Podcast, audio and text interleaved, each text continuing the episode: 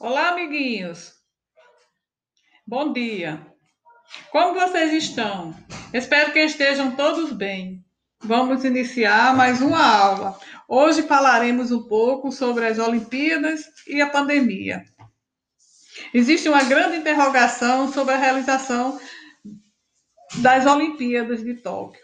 O evento estava previsto para acontecer no ano passado, porém, com a grande disseminação do vírus da covid dezenove, vários eventos foram adiados ou cancelados, e entre estes, as, as Olimpíadas.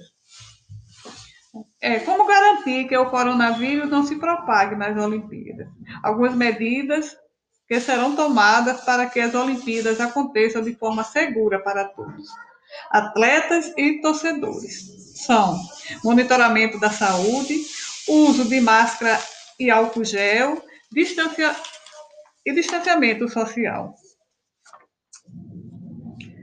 Vai ser preciso quarentena? Sim, todos os envolvidos no evento precisarão realizar o teste P C R e este precisa testar negativo em até setenta e duas horas antes do embarque para o Japão. E aí se inicia a quarentena de quatorze dias. O comitê organizador irá detalhar as regras para essa quarentena. Vai ser obrigatória a vacina? Não, a vacina não será um ponto obrigatório, porém a imunização é incentivada. Alguns países já colocaram os atletas paraolímpicos no plano de imunização. Vai ter torcida? Até o momento, sim. Claro que mantendo todas as medidas de distanciamento social. Os estrangeiros, porém, foram barrados.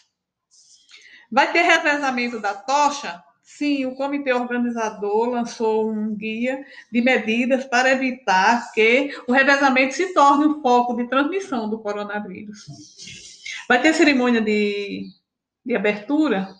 Sim, esta cerimônia é uma das mais aguardadas até então. A capacidade da arquibancada será bastante reduzida e o número de atletas também. É, o adiamento é uma barreira sem precedentes. Estamos tomando medidas para descobrir como vamos superar essa barreira. Com a cooperação de muitas pessoas, estamos conseguindo ter progresso em assegurar as instalações, em simplificar os jogos e nas medidas contra o covid dezenove. Acreditamos que podemos entregar Olimpíadas seguras, seguras, disseram os membros do comitê organizador dos jogos.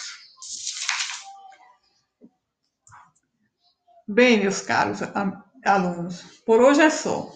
Espero que vocês tenham gostado da nossa aula e que se cuidem e até a próxima.